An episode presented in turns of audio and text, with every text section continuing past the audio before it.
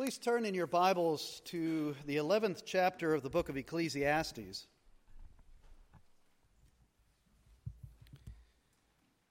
We're winding down our many months study through the book of Ecclesiastes. This morning we'll be looking at chapter 11, beginning in verse 7, and reading on through chapter 12, verse 8.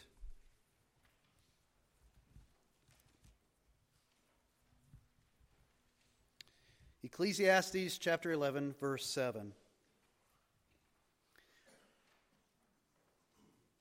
Light is sweet, and it is pleasant for the eyes to see the sun. So if a person lives many years, let him rejoice in them all. But let him remember that the days of darkness will be many. All that comes is vanity. Rejoice, O young man, in, your youth and let your heart cheer you in the days of your youth. Walk in the ways of your heart and the sight of your eyes, but know that for all these things God will bring you into judgment. Remove vexation from your heart and put away pain from your body, for youth and the dawn of life are vanity. Remember also your Creator in the days of your youth, before the evil days come and the years draw near, of which you will say, I have no pleasure in them. Before the sun and the light and the moon and the stars are darkened and the clouds return after the rain. In the day when the keepers of the house tremble, and the strong men are bent, and the grinders cease because they are few, and those who look through the windows are dimmed, and the doors on the street are shut. When the sound of the grinding is low, and one rises up at the sound of a bird, and all the daughters of song are brought low. They are afraid also of what is high, and terrors in the way. The almond tree blossoms, the grasshopper drags itself along, and desire fails. Because man is going to his eternal home, and the mourners go about the streets before the silver cord is snapped, or the golden bowl is broken, or the pitcher is shattered at the fountain, or the wheel broken at the cistern. And the dust returns to the earth as it was, and the spirit returns to God who gave it. Vanity of vanities, says the preacher, all is vanity.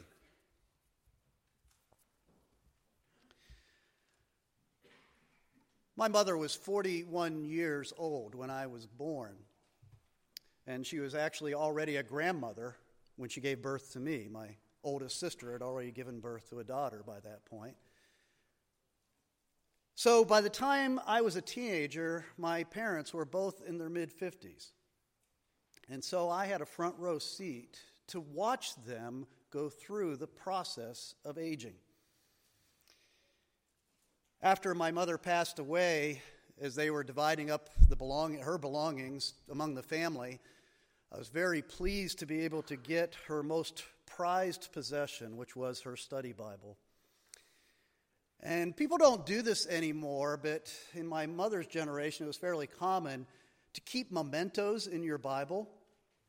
And so when I got her Bible, I'm leafing through it, and then there you would find pictures and poems that meant a lot to her, you know, little quotes from things that had really struck her. You'd also find newspaper clippings from important family events.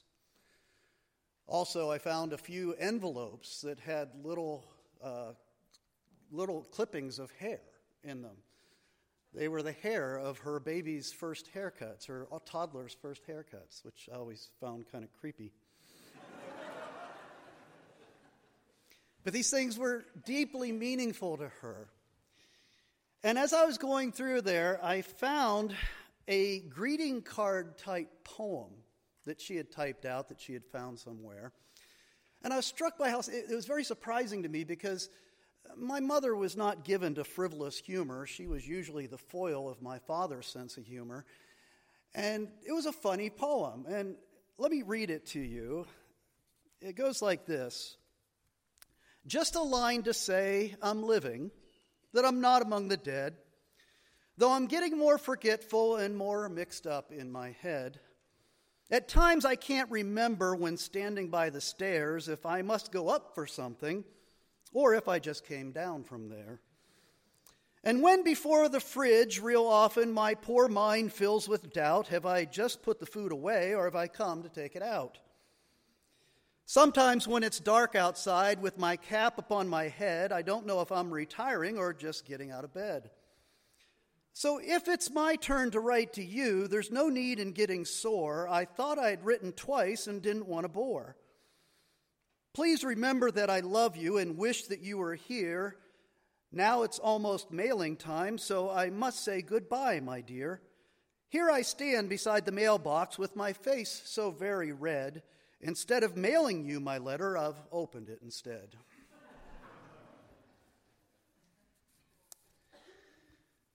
well, that's the last humorous thing you're going to hear me say about aging this morning.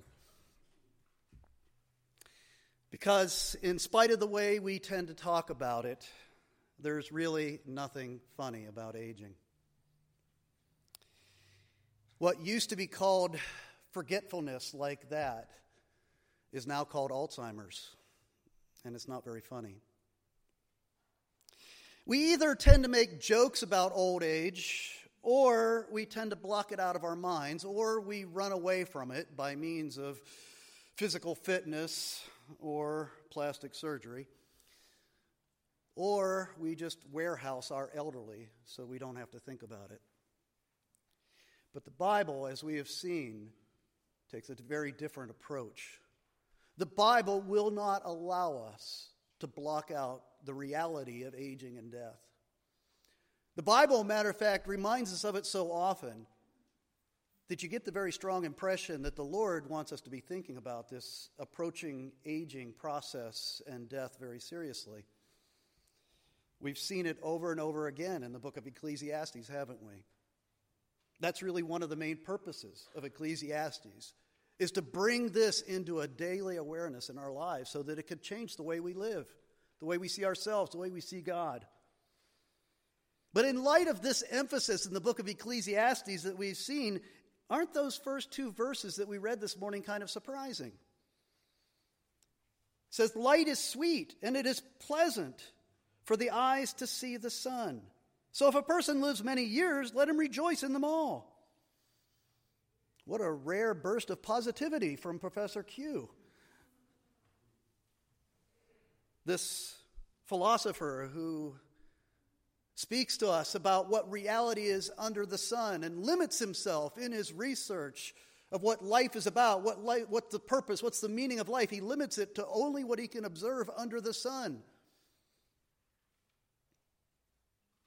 But he has over and over again reminded us that under the sun, there are good gifts from God, things that He encourages us to enjoy, life's simple pleasures like good food and drink, the feastings of life, hard work, and marriage are all things that He's lauded as good things if God allows you to have them. Of course, you can't ever know whether He's going to allow you to have them or not, but if He does, He says, enjoy them. And so we are to enjoy these simple pleasures like the great blues concert I listened to last night, or the beautiful sunrise as I drove to the office this morning with all the deep reds and oranges and yellows, or the crack of a bat in a baseball game on a warm summer afternoon, or a good steak dinner with pie, hot apple pie a la mode afterwards, or the view of Happy Valley from Mount Nittany in the fall or breakfast at the waffle shop. These are all God's good gifts. And Q would say to us, insofar as you're able to enjoy them, enjoy them to the max. But verse 8 goes on to say, I didn't finish reading his thought, did I? Verse 8 goes on to say, But let him remember that the days of darkness will be many. All that comes is vanity. Ah, now there's the Professor Q that we've come to know and love. Because these pleasure, pleasures, as great as they are, pass away so quickly, ultimately, if we put our hope in them, your life is meaningless. All is vanity. We are to enjoy God's good gifts under the sun, but we can't be sure that we're going to have them from one moment to the next. And ultimately, they're all going to go away. And when they go away, if that's what you've lived for, you're left with nothing. Everything under the sun is like soap bubbles, here for the second, but then gone in a moment. And so, as we come to Q's final words, we see that he is speaking as an old man. We've kind of suspected that all along. That you don't develop the kind of wisdom he has under the sun, and you don't develop the kind of cynicism at times that we sense from him unless you've experienced a lot of life under the sun. This is an elderly man giving advice here to the next generation, to the young men, to the young adults.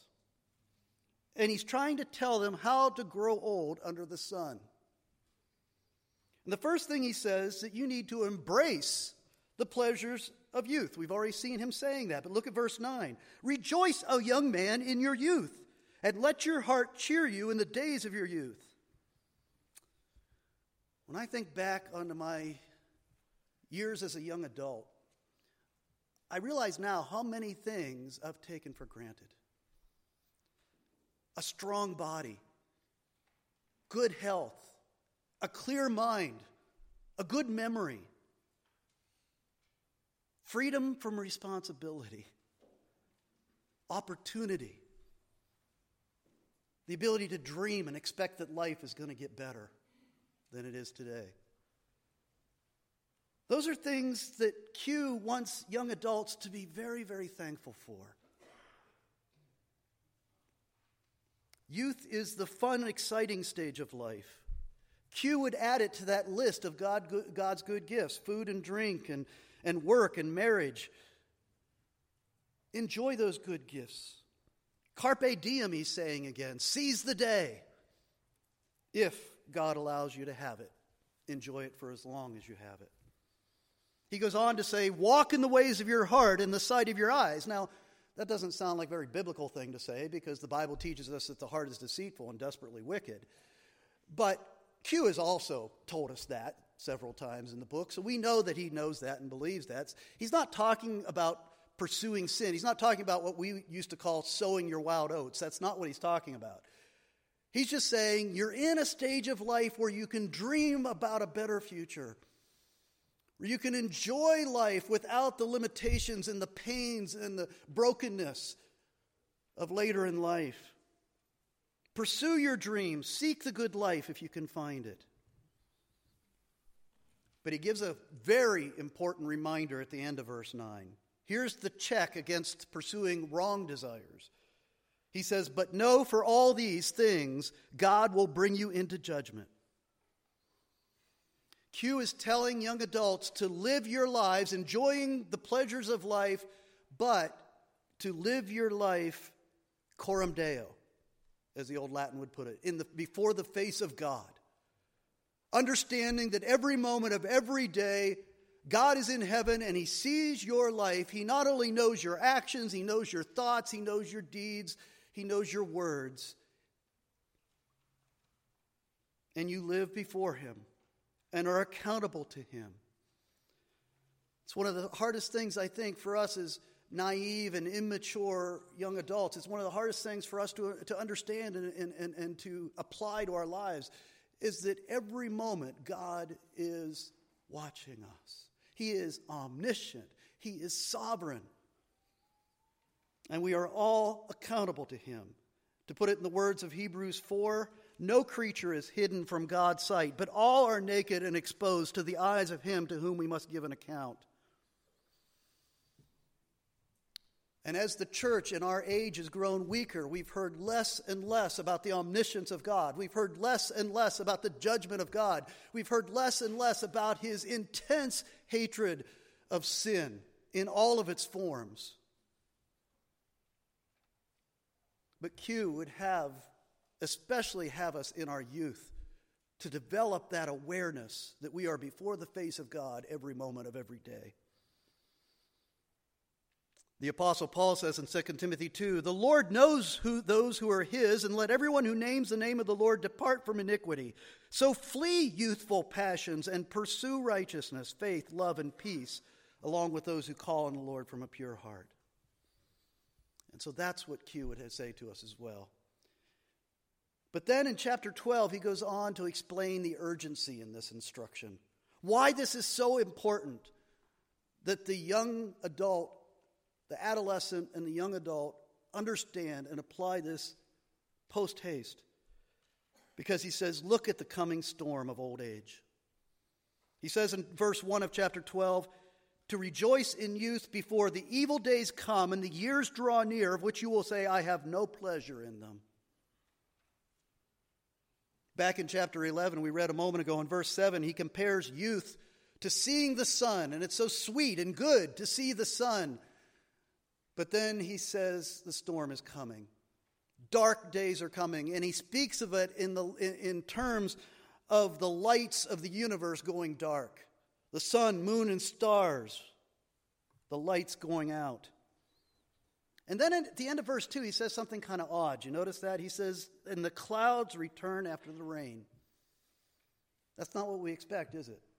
We expect to see the clouds, the threatening clouds on the horizon. We expect the clouds to cover, come and cover us and then to dump a big storm on us. That's what we expect. But then we expect the clouds to go away after the storm and to have sunny days again. That's what youth is like. That's the way you look at life.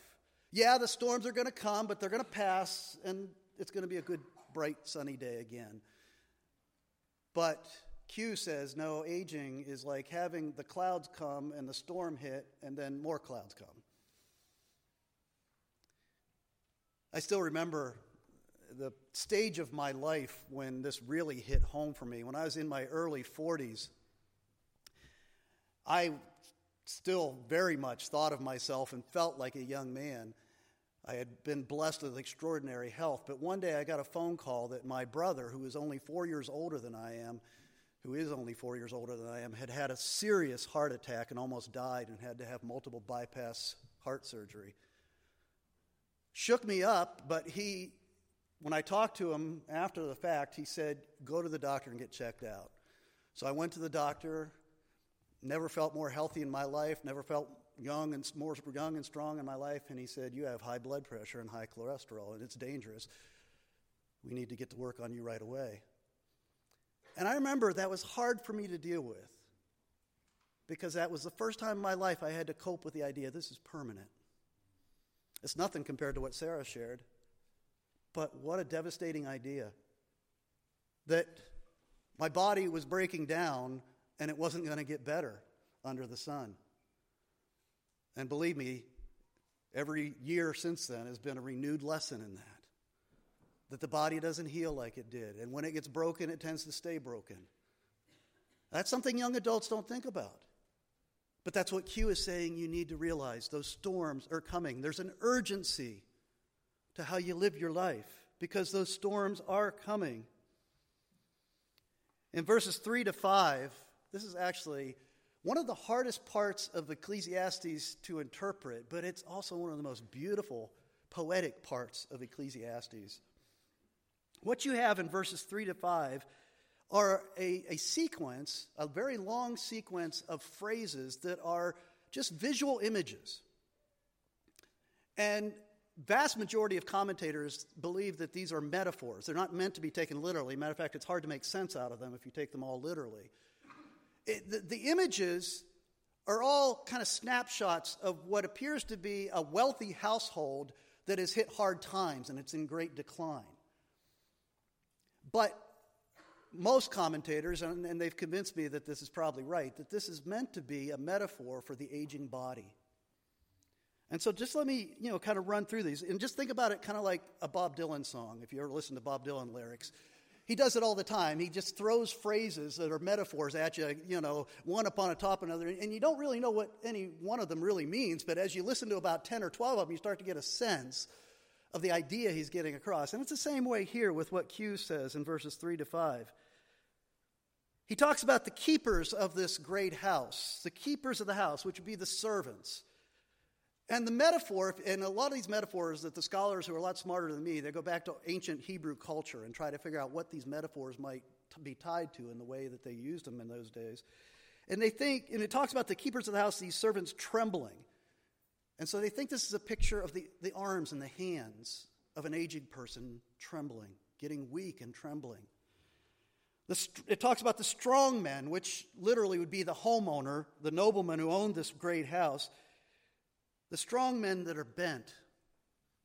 And they think that this is a metaphor for legs that don't work right anymore, or maybe a, a stooped back. And then it talks about the grinders. The grinders in a household would be the cooks, the, the, the usually the, the, the women servants who would, who would grind up wheat for flour for cooking. And it says the grinders are few. Well, if you're thinking out of a, of a declining body, that one's kind of easy. It's teeth that tend to disappear with age. Not so much in our day and age, but that's really rare among the history of mankind. My parents' generation, losing your teeth as you aged was an expectation.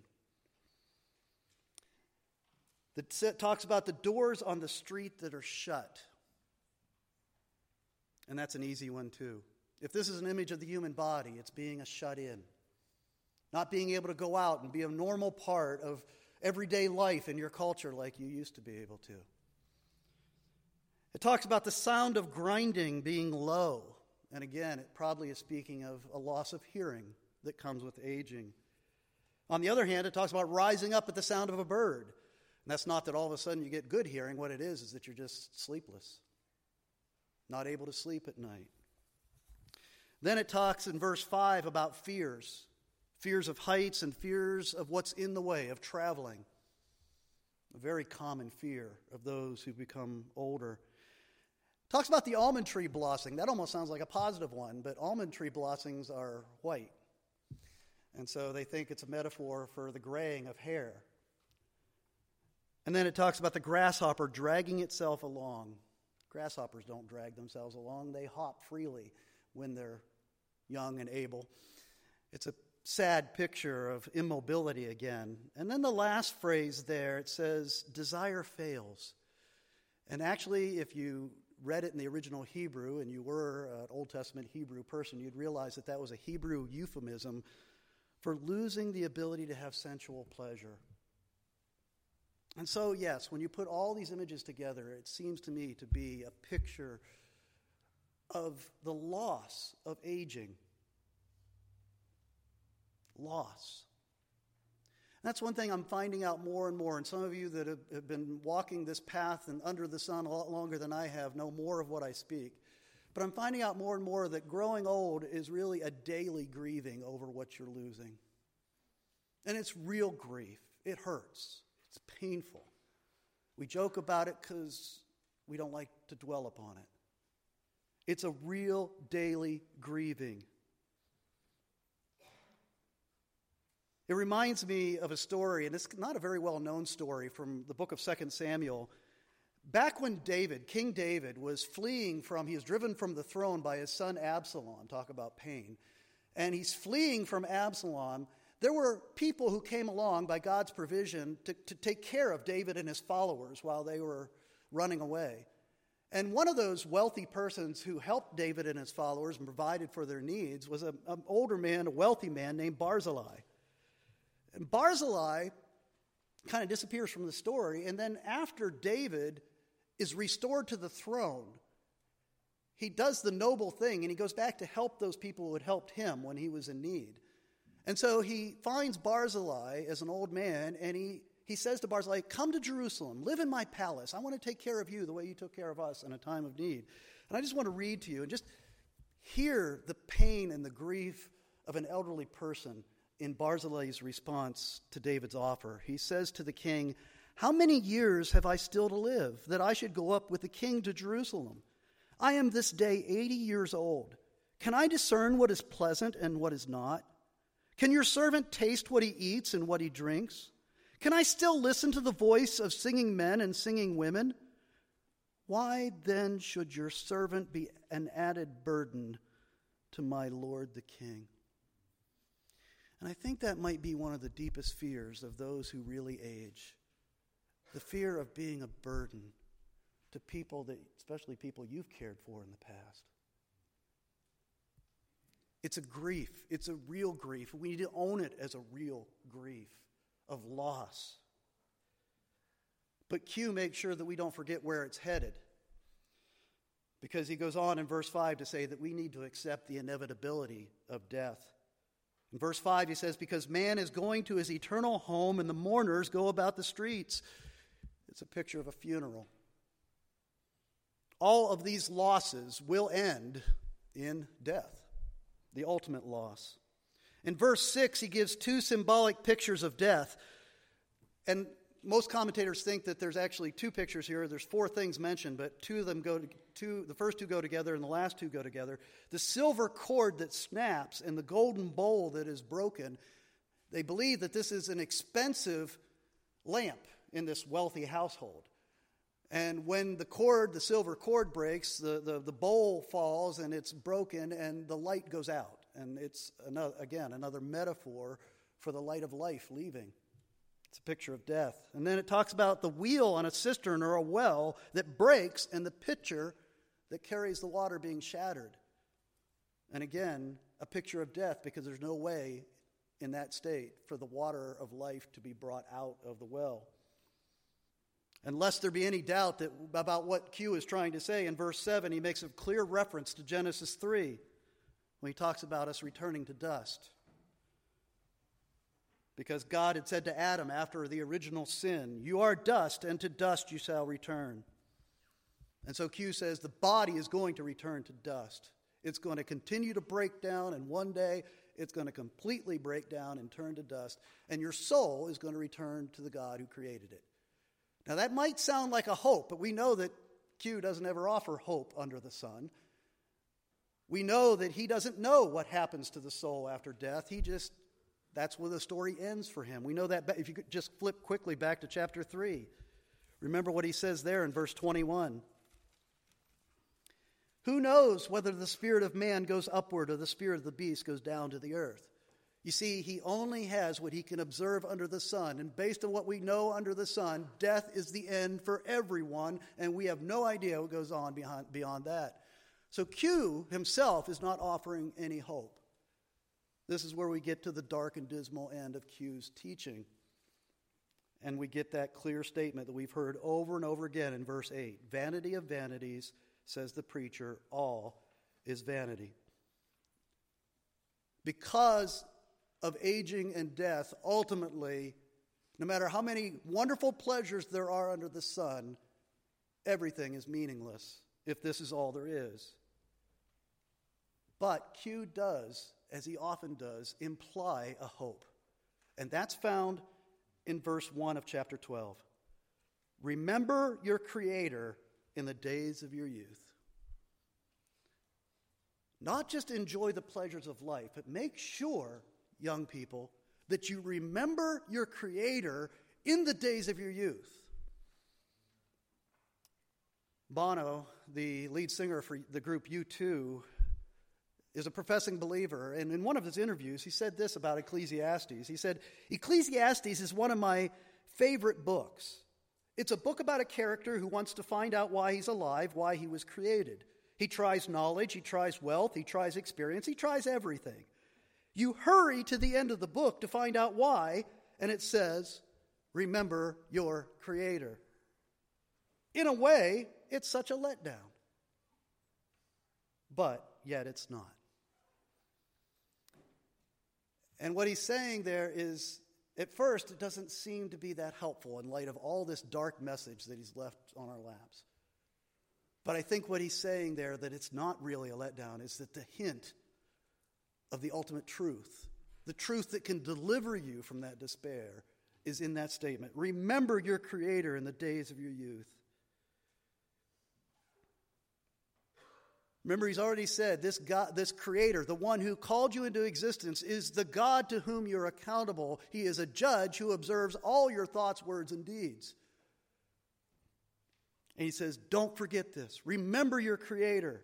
And the word remember, when you see the word remember, most times in Scripture, it's not talking about mentally refreshing something to your memory. That's not what it's talking about. When God remembers us, He's not just remembering in the sense that we usually use the word. It talks about a commitment to, it's to seek after, it's to embrace. That's what it means to remember. And so that's what Q is saying to young adults and adolescents. He's saying, seek after your Creator. There's where you're going to find the answers. He has none to offer because he's only operating under the sun. But remember your Creator because your Creator has answers for you. He is the one who can give you meaning and purpose because he's beyond the sun. He knows what's after death. And he's saying to, to adolescents and young adults, he's saying, deal with this in your youth. Don't say to yourself, hey, this is my time. I've been under my parents' rule for all these years. I'm on my own now. I'm going to do what I want to do. I'm going to be independent. I'm going to taste all this. I've got all these opportunities, all these pleasures to enjoy. I'm going to go after it. And forget your Creator, the one who sees and knows all. Our culture keeps telling our teenagers and our young adults that, that, that that's a period of life for hedonism. But it's a lie straight from the pits of hell. I hear a lot of people in college years and shortly after saying, Well, you just, you know, I'm just, I've got so much I want to go after. I have so many things I want to do. I'll get serious about seeking the Lord later. I want to warn you that if that's what you're saying to yourself, I'll get to that later. I know it's important. I'll get to that later. I want to warn you that most of the people I've heard say that never do. Sometimes they do. Sometimes they get married, and usually when they have their first child, and they're used to having, you know, being around baptism, they want to baptize their child, then they realize, uh oh, do I want to raise my child outside of the church. And then that's when sometimes it kicks in, but most of the time it doesn't. Remember your Creator in the time of you. Seek after Him.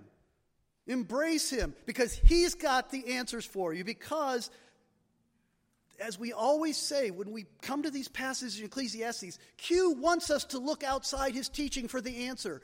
And the Creator has it. And the answer is the gospel. The gospel is what makes the difference. What Q describes about life is reality for everyone who does not understand the gospel and receive the gospel and live by the gospel. Because the answer that the Creator has given is redemption. Our Creator and our judge to whom we are accountable is also our Redeemer, and that's what the rest of Scripture is about.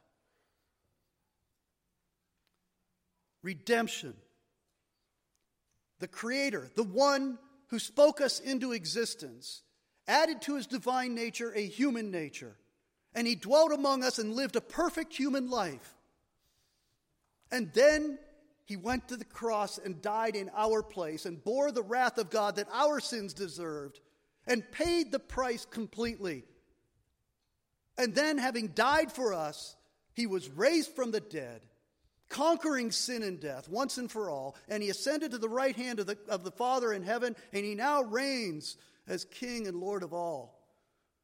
You see, that's what the rest of Scripture tells us. That's what the Creator's redemption looks like, and there's only one way.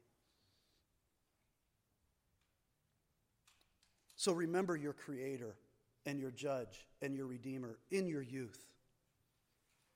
Set that foundation in the gospel at the beginning of your life so that all the important decisions you are going to make are going to be based on that. And the life you live every day is going to be in the light of that.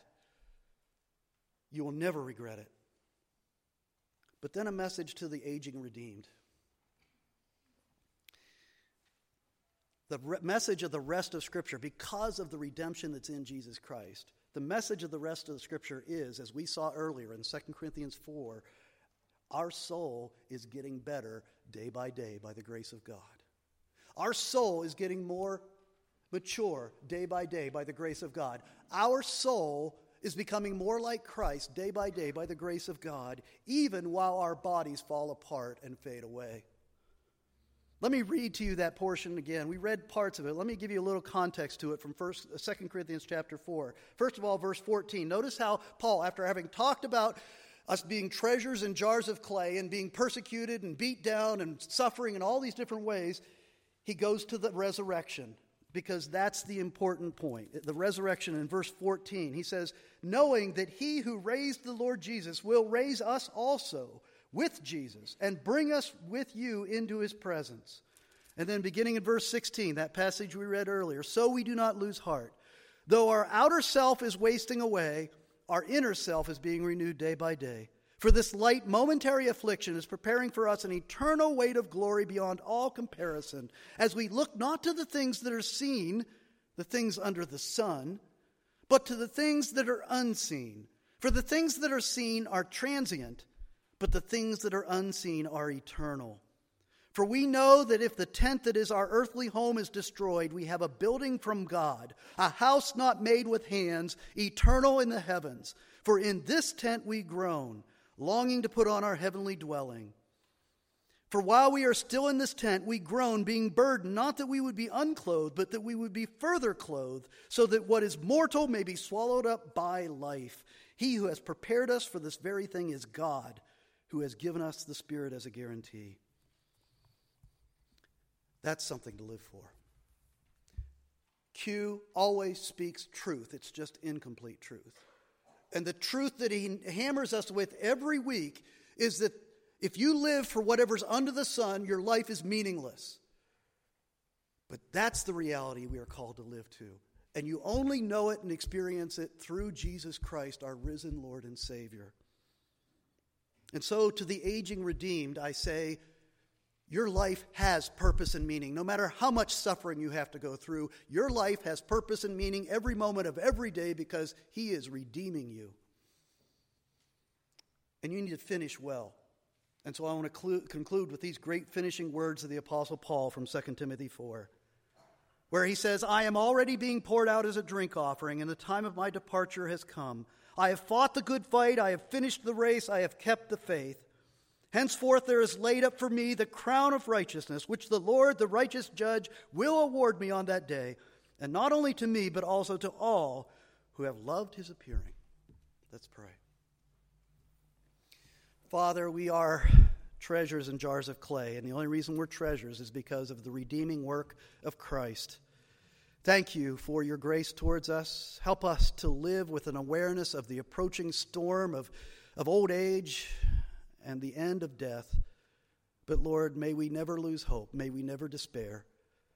For if we have trusted in Christ, He has never broken a promise, and He will fulfill this promise to redeem us completely, to deliver us from the power of sin and death, and to bring us into His joyous, blessed presence for all eternity. Help us to live our lives accordingly, we pray. In Christ's name, amen.